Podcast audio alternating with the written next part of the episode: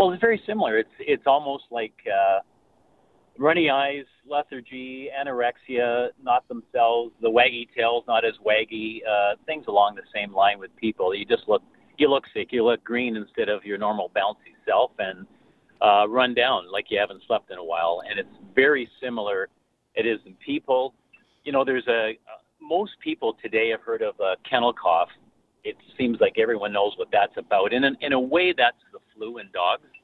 Um, but like most of the time it's a virus, occasionally bacteria that can cause flus in pets. But where our vaccination programs are fairly effective in controlling them. It's it's when you have pets that come in from different jurisdiction, countries, states, uh, and there's different immunity, different viruses, different types of virulency between provinces and states and countries, and that's when you introduce uh, viruses or bacteria that they're not used to, and there's no immunity, natural immunity to those.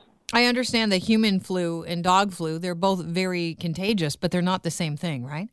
No, definitely not. You the, the word or the transmission of viruses from dogs to uh, people or from cats to people, it's called zoonosis, and it's very rare.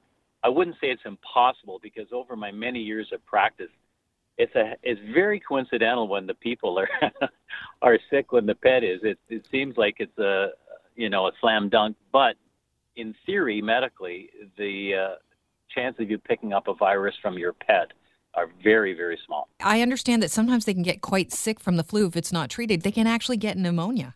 Oh yeah, well. It, a lot of times kennel cough or the flu in pets can be upper respiratory, which means nose and sinuses back of your throat, similar to people but also can be what's called a tracheobronchitis, which means it goes down deeper into the lungs, and then that's a deeper infection. That's a lower respiratory, and that is a lot more serious potentially because it can lead to pneumonia. Um, and the biggest problem is when you aren't eating or not drinking, you're not moving around, you're not hydrating yourself, and dehydration in people and their pets is a big, big problem when it comes to uh, can, you know battling any type of illness at all, in particular the flu. Sure, and I mean, how do you get your dog to drink? I mean, it's tough. Can the, can right. dogs pass it on to other pets like cats? Uh, again, they're usually uh, species specific, but okay. there are some that can be passed on. It's cat viruses are usually cat viruses. Dogs the same. Uh, some bacteria have more uh, cross reactivity than others, but generally speaking, cat viruses are cats and dogs are dogs. Yeah. All right. So when your dog actually has the flu, you bring them into the vet. You you guys uh, test to see if they have the flu, and you say, "Yep, they have the flu." What happens next? Well, yeah, it's the same in people. It's not the actual virus. What we want to do is bide time until our own immune system gets strong enough and kills it. That's what we want to do, and that means supportive help with hydration, sometimes appetite stimulants, medication for nausea. Uh, control the cough, expectorants, very, very similar to people. You just want to make sure it's the disease is bad enough when you're run down and your body isn't functioning normally. What happens is you'll get a lot sicker faster from dehydration all the other effects of the flu. So it's supportive care, maintaining your body when it's not maintaining itself. Should people avoid walking their dogs when they have the flu? Um, that's a really good question. My answer to that is to all my clients is if your dog is up to it, take them for a short walk. Moving around helps fluids move. It helps move mucus, congestion. Um, and I think it's a really good idea. Don't let them get cold. Don't let them get overheated. Short walks to relieve themselves. It almost is a nature's way of, of an appetite stimulant in a way. Just don't overdo it. Um, and it's like anything else. In the course of the disease, the first day or two are more debilitating as the body starts to recover, then the walks are very prudent. And no dog parks. No, I think the contagiousness. Uh, here's what I would say too: is people don't live the life, thank goodness, that dogs do on all fours, sniffing everything that they run into. But what they're doing so well, uh, so indirectly, is they're actually developing natural immunity. And that natural immunity helps them in so many ways. Now, I would never advocate this for everybody, but I let my dogs lick my face all the time. And I got to tell you, I am hardly ever sick.